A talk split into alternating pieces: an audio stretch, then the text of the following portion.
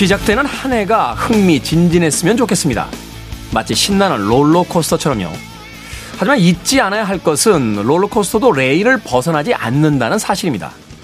즐거움이 유발될 수 있도록 레일을 잘 설계해야만 그 위에서 재미를 만끽할 수 있죠. 새로운 한 해 이왕이면 행운도 좀 따랐으면 좋겠는데요. 메이저리그의 혁명가 야구 선수인 브렌치 리키의 유명한 말이 있습니다. 우는 계획에서 비롯된다. 즐거움과 행운이 나를 따라올 수 있도록 한 해를 잘 계획하고 설계해 보시기 바랍니다. 김태훈의 시대음감 시작합니다.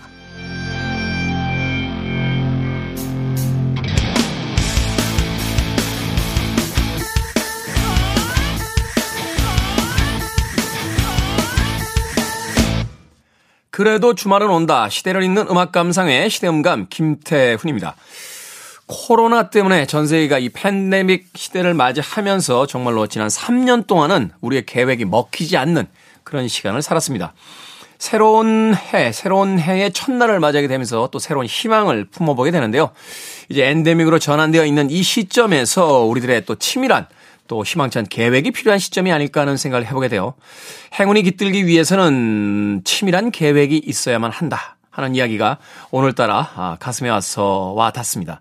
자, 3년 만에 부활한 여러 가지 어떤 행사들이 있죠. 최근에 신년 해맞이 행사들도 오늘 펼쳐졌다고 하고요. 또 그동안 움츠러들었던 많은 일들이 새롭게 시작되는 그런 계절 또 그런 시기를 맞고 있습니다. 자, 운이 없었다, 재수가 없었다 하는 이야기들 너무 오랫동안 했던 것은 아닌가 하는 생각이 드는데요. 2023년엔 여러분들만의 계획을 통해서 그 좋지 않았던 운을 행운으로 돌려놓는 그런 시가 됐으면 하는 바람 가져봅니다. 자, 2023년 모두들 새해 복 많이 받으시길 바랍니다. 자, 김태훈의 시대음감, 시대 이슈들 새로운 시선과 음악으로 풀어봅니다. 토요일과 일요일, 1라디오에서는 낮 2시 5분, 밤 10시 5분 하루에 두 번 방송이 되고요. 한민족 방송에서는 낮 1시 10분 방송이 됩니다. 팟캐스트로는 언제, 어디서든 함께 하실 수 있습니다. 자, 행운을 빌어드립니다. 엘비스 프레슬리의 음악 듣습니다. Good Luck Charm.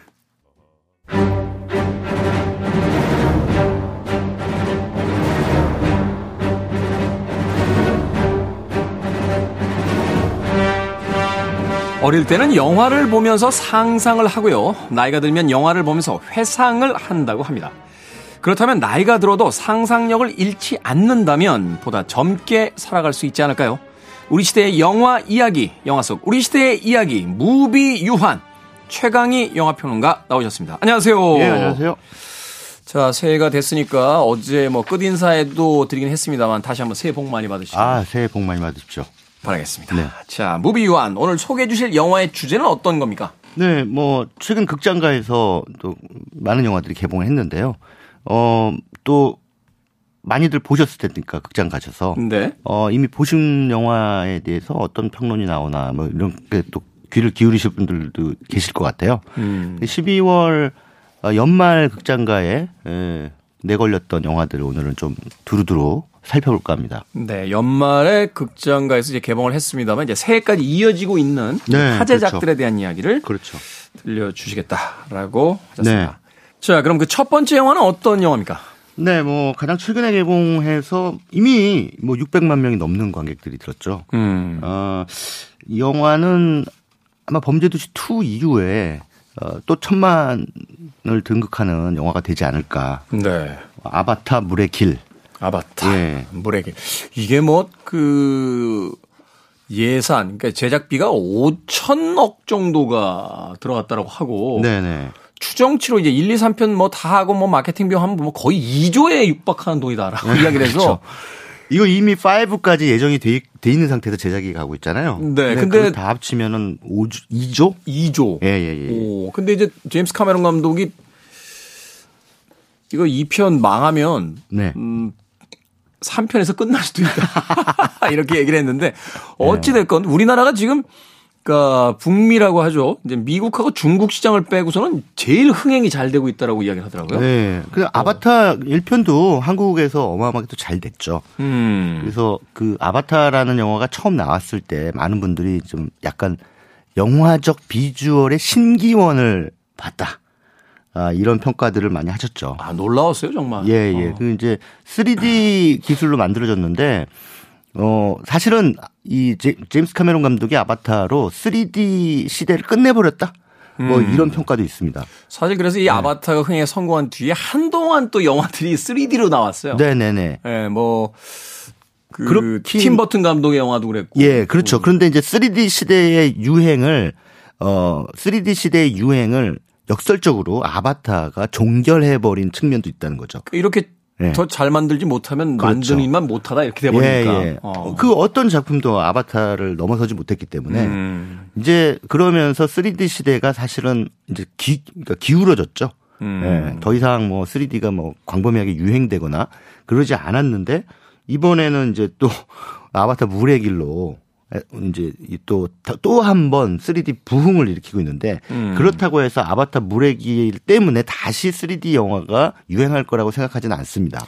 사실 3D 기술은 그 20세기 초에도 있었잖아요. 예. 네네. 예. 근데 이제 상용화가 되지 못했을 때는 그럴 만한 이유가 있는 거죠. 네, 어, 네. 뭐 제작비의 문제도 있었겠습니다만 이제 사람들의 관람의 어떤 형태 자체가 안경을 써야 되고 네. 또 한 10분 정도 지나면 사실은 이게 3D인가 2D인가 약간 뭐 음. 감각이 별로 그렇게 없이 보게 되는 것 같아요. 그렇죠. 어. 근데 이제 아바타가 워낙 좋은 기술로 탁월한 기술로 이제 3D 그 비주얼을 구현해내고 있기 때문에 이 작품 말고 3D 영화가 또 나오면 극장 입장에서는 3D 상영관을 계속 유지하겠죠. 음. 근데 앞으로 이제 아바타만 을 위해서 어.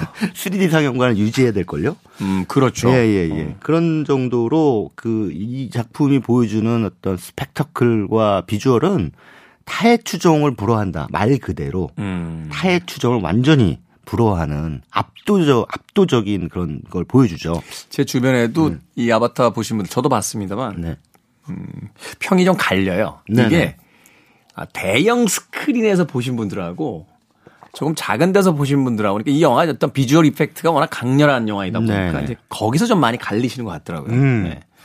그 영화가 이- 이제 뭐 상당히 많은 관객들이 보셨으니까 이제 보신 분들 가운데서 이제 영화에 대한 또 평가들도 좀 살짝 엇갈리는데 뭐 대체적으로는 정말 제임스 카메론의 영화답다. 아, 압도적인 작품. 일단은 비주얼에서 이견은 거의 없는 것 같아요. 음. 어, 대단하다. 뭐 이렇게 이제 얘기를 하는데 에, 이 영화의 이제 스토리 라인 음, 이런 것들이 조금 뻔한 게 아니냐? 아니면 야 그래도 전 세계를 대상으로 만든 영화인데 이게 소위 가족 이야기가 나오는데 보편서사죠, 보편서사. 그래서 결국 이제 뭐 가족의 중요성, 가족을 예, 예, 지키는 예. 이제 가장의 어떤 고군분투 뭐 그렇죠. 이런 이런 이야기잖아요. 그거 말고 어, 뭐 남녀간의 사랑. 저는 이제 1편은 이 사랑이 주제였다고 생각하거든요. 네. 그 1편은 로미오와 줄리엣이었고. 그렇죠. 인간과 나비족. 네. 그 경계를 뛰어넘는 사랑. 그러니까 사랑 이야기를 1편에서 했기 때문에 이 2편에서는 당연히 가족 서사가 가족. 이두 사람이 또 가족을 이루고 아이들을 낳고 그렇게 평화롭게 어 자신들의 삶을 영위하고 있는데 또 다른 침략자들이 나타나면서 음. 그 이 침략자들의 이해 이들의 평화가 깨질 위기에 처하고 그래서 이들 가족이 똘똘 뭉쳐서 이 판도라 행성을 위기로부터 구해낸다. 음. 라고 하는 아주 단순한 이야기예요. 그 나레이션에 노골적으로 등장하잖아요. 네네. 아버지는 가족을 지킨다. 예. 딱 했는데 스포일러인지 모르겠습니다. 영화를 보면은 대부분은 엄마가 지키더라고. 예.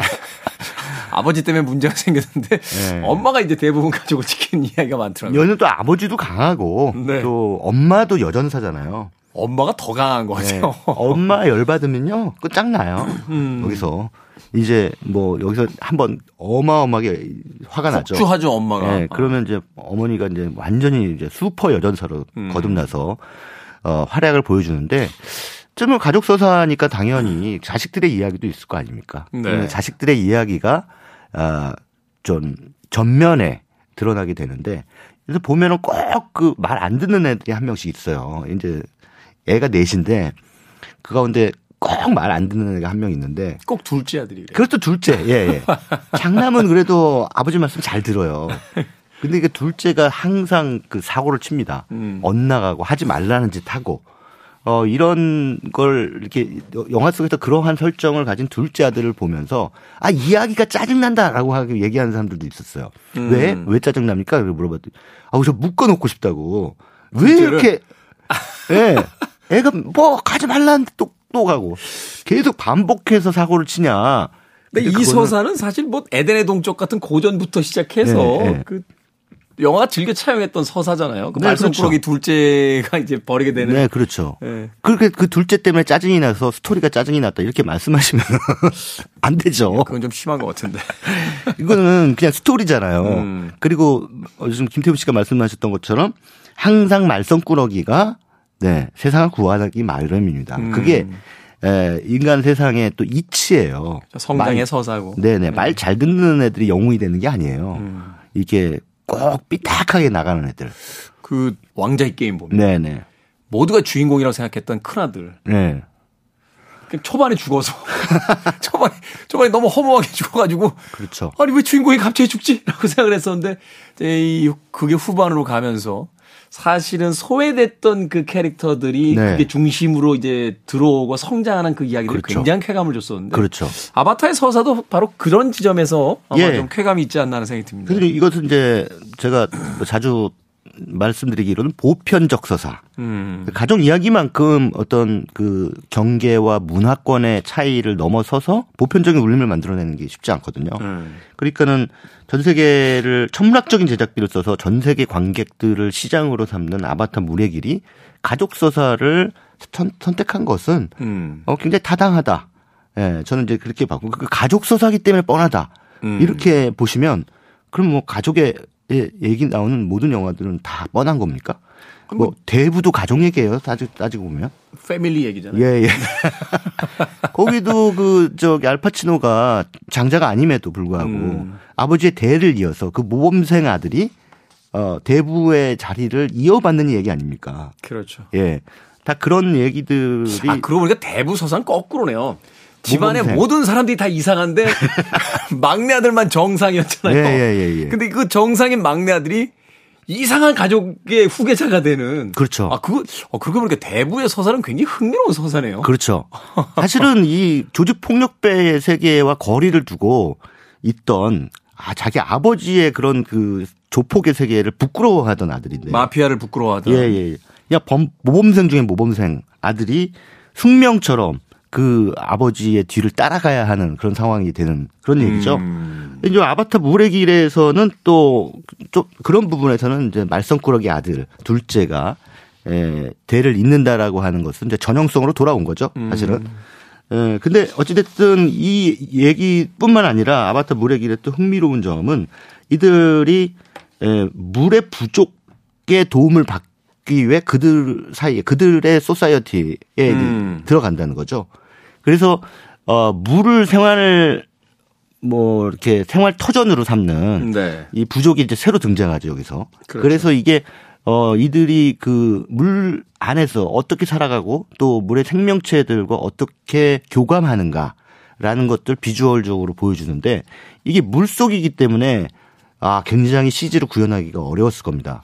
이게 그 CG 만드시는 분들한테 이야기 들으니까 가장 구현하기 힘든 게 이제 짐승의 털 같은 거하고 네, 네. 이제 이 물이다라고 네. 이야기를 하시더라고요. 네. 그래서 이들 부족이 어 사, 사실은 서로 이렇게 뭐 아이들끼리는 막 서로 다투고 또 질투하고 뭐 이런 상황이 벌어지고 또 아이들이 일으키는 사고 때문에 이제 아버지가 좀 미- 난감한 처지가 되기도 하고 음. 뭐 이런 상황들이 이제 펼쳐지는데 예, 그럼에도 불구하고 이제 그 인간들의 침략에 어 같이 예, 연대를 하면서 맞서게 되는 이야기. 이거는 또 반제국주의 서사라고 볼 수가 있겠죠. 음. 여기서 나오는 그 미 해병대, 그 미 해병대는 그 제국주의, 인간 역사에 있어서의 예, 타 문화를 착취하고 억압하고 침략하고 약탈하고 했던 그런 제국주의를 상징하는 그러니까 신대륙 개척 시대에 뭐. 스페인이나 이제 포르투갈 같은 네, 그렇죠. 근데 그때 이제. 신대륙 개척 시대에 어, 이들이 어떻게 그 제3세계를 침략을 했냐면 이게 아주 정확하게 구현, 재현을 하고 있죠. 군사력만 가지고 들어간 게 아니라 네. 상인들이 같이 따라갔어요. 그렇죠. 예.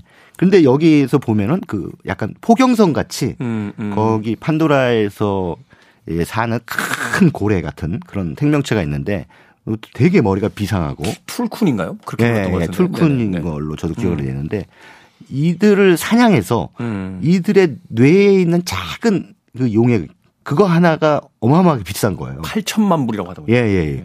그거 하나 얻겠다고 음. 그 생명체를 이제 죽이는 거죠. 이제 그러한 상선이 등장하죠. 근데 음. 이 상선과 또 이미 해병대의 군사력과 같이 합작을 해서 어 이들을 침략을 하는 그 과정이 정확하게 에뭐 18세기 19세기 대항해 음. 시대에 제국주의가 작동했던 방식을 그대로 재현해 주는 거거든요. 그렇죠. 이 신대륙에서의 예. 어떤 그 자원들, 네네. 향신료 혹은 뭐 금 뭐 이런 것들을 이제 착취해 나가는 과정 네, 그렇죠. 것들. 그러니까 참이 제임스 카메론 감독은 그 미국 감독임에도 불구하고 뭐 1편에선 뭐 수정주의 서부국이라는 뭐 표현을 음. 어, 평론가들이 쓰기도 했었습니다만 그 자신들이 제국주의적 역사를 이제 찬탈의 역사라 보고 거기에 대한 어떤 어, 영화적인 속죄 같은 음, 그런 내용까지도 담아내면서 역시나 이제 가족 서사를 이제 예. 그리고 또 역설적으로 얘기하면 이런 거잖아요. 그들의 침탈이 가장 심하게 파괴한 것이 단란했던 행복했던 어떤 가족들의 음. 에, 그 삶이었다라는 그렇죠. 걸또 보여주는 장면들이 나오는데 참 대단한 장면이고 대단한 영화라는 생각 다시 한번 해보게 되는군요. 네. 그래서 뭐 결론적으로 말씀드리면 아바타 물의 길은 어 이 문화사적인 저는 사건이라고 보거든요. 음. 어 거대한 전환이 일어나고 있다는 것을 시각적으로 우리한테 보여주고 있는 물론 서사적으로나 비주얼적으로나 맞아요. 어, 예. 지난 몇 년 동안 이 헐리우드의 감독들도 주요 영화사들의 어떤 작품들을 이렇게 분석을 네, 해보면 네. 미국 특히 이제 백인 남성 중심의 서사가 이제 깨져 나가면서 예, 예. 좀더 다양한 시각으로 영화를 만들고 또 다양한 어떤 세계의 그 소수자를 이제 상징하는 인물들이 이제 주인공으로 등장하면서 음. 참 그런 거 보면은 이 헐리우드이 참 영리하다는 생각을 다시 한번 해보게 됩니다. 영리하죠. 그 어떤 그러나 그것이 이제 그래서 사실은 약간 뭐 위선이나 가식이 아니냐 음. 이렇게 보는 사람들도 있는데 그러니까 진정성이 있는 거냐 저게. 뭐 음. 진정성이 없더라도 더 많이 만들어져야 되는 거 그렇죠. 일단 아니, 양쪽으로 늘어나야죠. 그렇죠. 네. 진정성의 여부와 여부와 상관없이 밸런스를 맞추기 위한 바른 말은 뭐 그것이 가식이냐 위선이냐 이렇게 바라볼 필요가 없다고 생각해요. 그냥 보면은 알거든요. 그건 뭐 예, 예. 관객들이 예. 평가를 합니다. 예, 예. 그래서 이러한 목소리는 할리우드에서 또 자주 나오면 나올수록 좋고, 음. 예. 우리로서는 환영하는 바이다. 이렇게 말씀을 줄수 있을 것 같아요. 그렇죠. 상업 영화 만드는 헐리우드에 우리가 너무 진정성까지 요구한다는 건 음. 무리한 부탁일 수 있겠습니다만 어찌됐건 시대의 흐름을 또 변화의 어떤 어, 신호를 빨리 읽고 어, 이런 영화들을 많이 만들고 있다라는 게 사실은 좀 좋은 변화 쪽으로 가고 있지 않나 네. 생각해봤습니다. 음악 한 곡 듣고 와서 다음 영화 만나보도록 하겠습니다. 뭐 아바타 물의 길에 나오는 음악은 아닙니다만 이 아바타에 대한 이야기를 하다 보니까 이 음악이 떠올랐습니다. 칼라 보노프입니다. Water is wide. 칼라 보노프의 음성으로 The Water is Wide 듣고 왔습니다. 자, 최강희 평론가와 함께하는 우리 시대의 영화 이야기, 영화 속 우리 시대의 이야기, 무비 유환. 계속해서 새 극장에서 만나볼 수 있는 두 번째 개봉작 소개해드리도록 하겠습니다. 두 번째 영화는 어떤 영화입니까? 아, 예. 연말 화제작 가운데 한 편이죠. 또 한국 영화 영웅이라는 작품을 또 어, 말씀드리려고 하는데요. 네, 이 안중근 의사에 대한 뮤지컬 영화죠. 예, 예. 네. 원래 원작 뮤지컬이 있죠. 원작 뮤지컬을 사실상 그대로 그러니까 뭐 영화적으로 좀 각색한 부분도 없지 않습니다만 원작 뮤지컬의 음악과 또 중요 캐스팅이라든가 이런 것들을 영화로 그냥 그대로 옮긴 작품이다. 네. 그러나 이제 뮤지컬은 무대라는 한정 공간의 한정성이 있잖아요.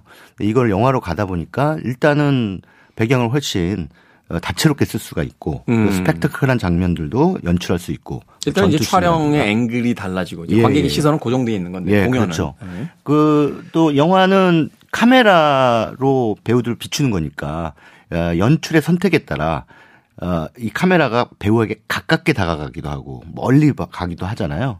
우리가 이 무대 공연을 볼 때는 그럴 수가 없죠. 그래서 왜 네. 무대 공연할 때 감정 연기 하지 말라고 그러잖아요. 네네. 어차피 안 보여요. 안 보이니까 네. 큰 연기를 네. 하라 이렇게 이야기하는데 영화는 네. 이제 클로즈업을 통해서 아주 미묘한 예, 예, 표정 변화를 예. 가지고도 또 연기를 할 수 있어요. 반대가 되죠 영화는. 음. 예, 영화는 엄청난 큰 화면에 클로즈업이 나가게 되기 때문에 아주 미세한 표정 연기를 통해서 감정을 전달해야 되겠죠. 그러니까는 이제 배우들이 영화에 특화된 배우들이 또 많이 나올 수밖에 없어요. 네. 뮤지컬 배우들의 그 일반적인 연기 패턴하고는 또 다르니까. 다르니까. 또 그대로의 또 전문성이 있어야 되니까. 그래서 뭐 뮤지컬 영웅에서 주연이었던 정성화 씨가 여기서도 주연을 맡았, 맡았죠. 맡았는데 나머지 캐, 캐릭터들은 뭐 김고은 씨라든가 나문희 씨라든가 뭐 이런 분들이 어 캐스팅이 돼서 영화에서 오히려 어 좀 생소한 뮤지컬 연기를 음. 또 여기서는 했는데 뭐 잘 못하면 캐스팅이 됐겠습니까? 근데 잘 하죠 당연히. 네. 뭐 정성화 씨가 뭐. 검증된 뮤지컬 배우고. 예, 김고은 씨는 깜짝 놀랐죠. 오, 굉장히 가창력이 좋더라고요. 그 캐스팅 비와 들어보는데 네. 그 윤재윤 감독이 아마 스탭들에게 물어본 모양이에요. 음. 그 30대 초반 정도의 그 여배우 중에서 네네. 노래 제일 잘하는 배우 누구야?라고 했는데 거의 모든 스탭들이 김고은 씨다. 아. 그렇게 이야기를 했다라고 하더군요. 아, 그러니까 스탭들 앞에서는 그 노래를 한번 부르 몇 번 불렀나 보죠. 그걸 알고 있는 걸 보니까. 아마도 뭐 이렇게 저 제작 끝나고 아. 이러면 뭐 이렇게 뒤풀이 장소 같은 데서 노래하고. 그러지 않았을까요? 노래방도 좀 가고. 네. 어, 그럴 수도 있겠네요. 아 신승훈 씨 노래 피처링도 했었다라고. 아, 아, 그렇군요. 네네. 아, 이제 팔방미인이네요. 음. 그러니까 진짜 노래 잘하더라고요. 아, 그 깜짝 놀랐습니다.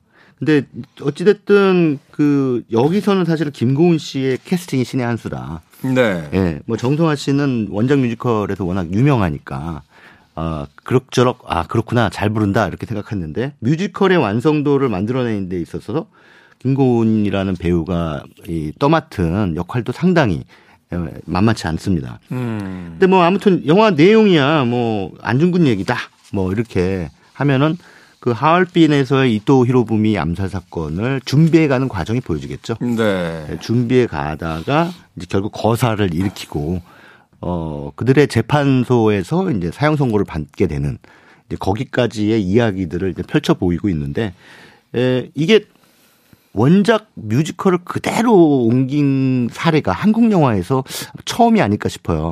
그죠 뭐 각색이라든지 네. 뭐 이런 경우는 있었습니다만 또 오리지널 네. 시나리오를 가지고 만들어진 경우는 네. 있었습니다만 사실은 뮤지컬 영화 자체가 별로 시도되지 않았어요. 한국 영화에서. 최근에 이제 뭐 인생은 아름다워 네, 인생은 아름다워 있었고 삼거리 예전에 극장. 예, 삼거리 극장이라는 작품. 삼거리 극장은 근데 괜찮았습니다.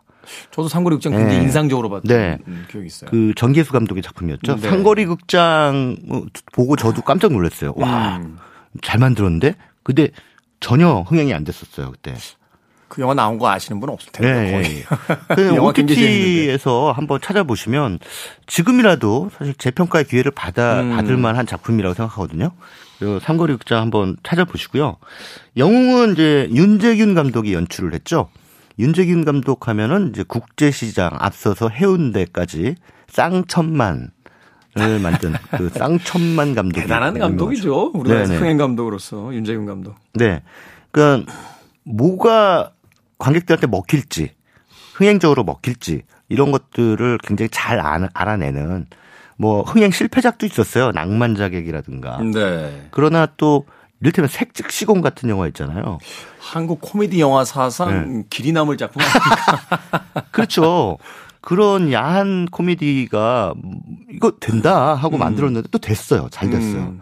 그리고 이 윤재균 감독의 또 특징 가운데 하나가 뭐냐면 이 항상 진짜 대박 나는 영화하고 같이 개봉을 해요.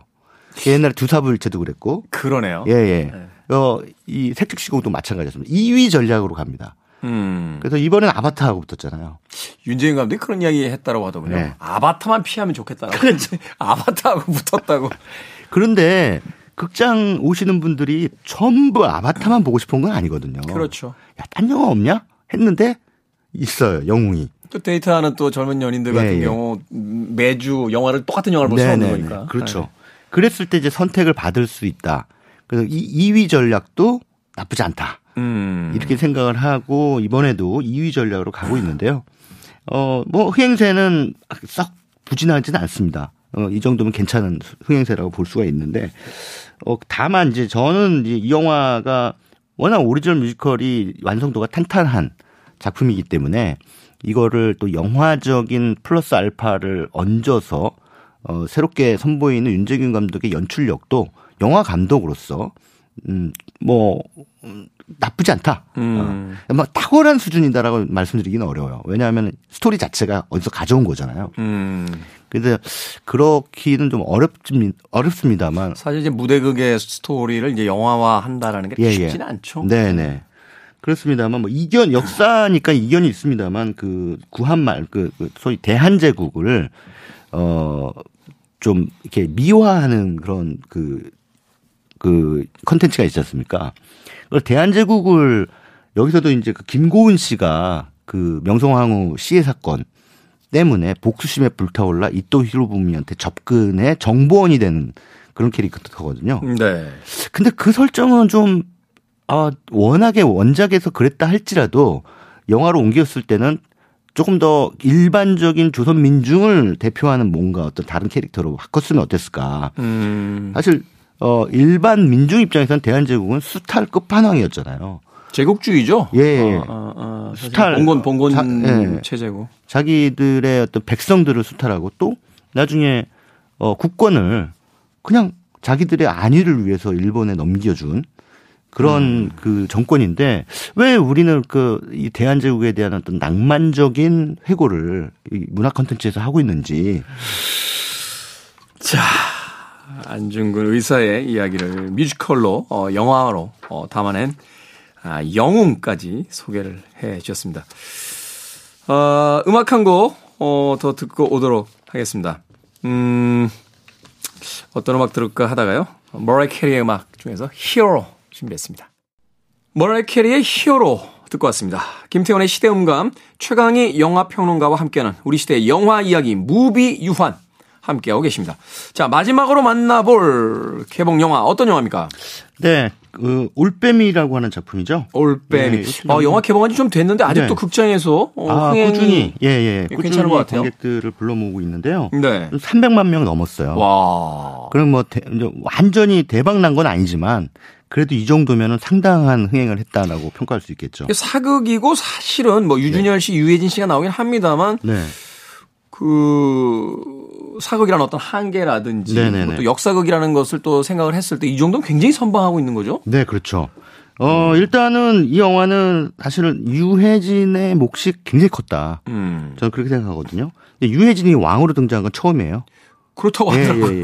근데 언뜻 생각하면 어, 유해진이 왕을 이렇게 생각할 수가 있는데 유해진이 만들어낸 유해진 버전의 왕 역할도 아주 신선하게 다가오더라고요. 음. 그냥 뭐 어떤 서민스러운 뭐 이런 걸 말씀드리는 게 아니라 이 약간 그, 그 어디 리어왕 같은 느낌의 약간 그 괴팍하면서도 예, 예, 예, 예, 굉장히 그 음험하고 네네 셰익스피어 어. 비극에 나오는 왕 같아요. 아.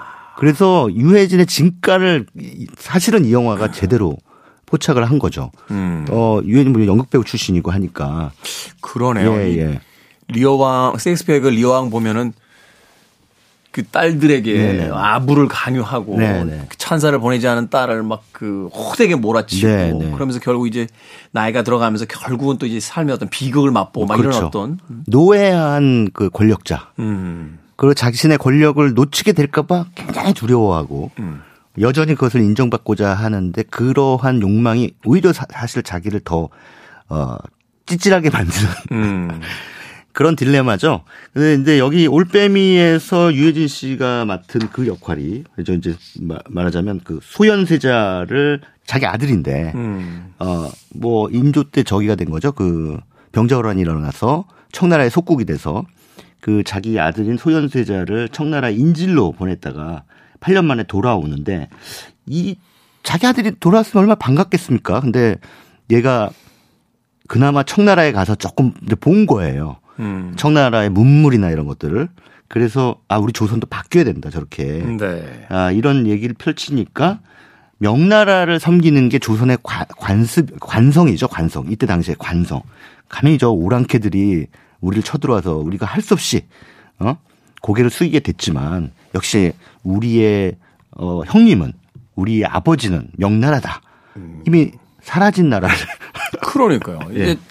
말하면 이제 실용주의 노선을 걸어야 된다라고 하는데 아직도 사대주의에 이제 묶여 있는 네, 그런 네, 어떤 네. 시대적 어떤 배경이 이제 등장을 하죠. 예, 시대착오죠, 사실은. 음. 그러니까 실용적인 노선을 가야 되는데 여전히 명분 싸움을 이제 골, 골몰하는 조정 신하들 그, 와, 그 와중에 자신의 어떤 권력 을 더 지켜야 되는 인조. 음. 뭐 이런 상황에서 이제 갑자기 소현세자가 죽게 되고 그 죽음을 둘러싸고 벌어지는 일인데 여기에서 이제 어, 두 가지. 그러니까 여기서 이제 그 궁궐 안에서 그 의술을 펼치는 음. 예, 유준열 씨가 영화에서 이제 그 앞을 못 보는 걸로 나오는데 완전히 앞을 못 보는 게 아니라 어두워졌을 때는 볼 수 있고 그러니까 빛이 있을 때는 예, 전혀 예. 못 보다가 이제 예, 예. 어두워지면 어렴풋이 이제 형체를 볼 수 있네. 그렇습니다. 이런 그 캐릭터인데 어쩌다 이제 소현사자의 죽음을 목격하게 되는 거예요. 그런데 이 이면에 뭐가 있는지 알게 되는 거죠. 비밀을 알게 되고 이 비밀을 알기 때문에 이제 위험해지겠죠. 음. 어, 그러면서 이제 그 인조와 그를 옹호하는 세력에 맞서서 어, 소현세자와 그의 뭐 어, 부인이라든가 소현세자 가족들의 편에 서서 이제 그 궁궐 안에서 벌어지는 이 어, 유준열과 다른 세력들 간의 쫓고 쫓기는 그런 추격전 이런 것들이 굉장히 어 긴박감 있게 잘 보여준 그런 작품이 아닌가라는 생각이 듭니다. 네. 오랜만에 저는 한국 시대극 보면서 약간 좀 뇌가 청결해지는 느낌을 받았어요. 뇌가 청결해집니까? 예, 예. 아니, 딱딱 떨어지니까. 음. 그 배우들이 연기도 그렇고, 각본의 훌륭함도 그렇고, 어, 뭐, 군더더기 없이 음. 정말 딱딱, 뭐, 예상했던 바대로 간다 할지라도 그것이, 저, 저기서 좀 야구에서 투수가 지금은 직구를 던질 때야. 직구를 던져야 돼. 라고 생각하면 예상할 수 있지 않습니까? 그렇죠. 근데 진짜 직구가 클린으로 쫙 들어왔을 때 느껴지는 쾌감 있잖아요. 예, 예상했지만 음. 깔끔하게 예, 그것을 펼쳐 보이면 음. 어 예상하지만 왜 꼼짝 못하고 당할 때 있죠. 그렇죠, 그렇죠. 아, 바로 그런 어떤 그렇죠. 쾌감. 음. 근데 예상하지만 예상 안 하는 대로 가는데 어, 저쪽 멀리 공을 날려버렸어요. 엄마잖아요. 그런 경우도 많거든요. 영화 보면 네. 보다 보면은 아 예상 못하게 정말 졸작이네 이렇게 생각했습니다.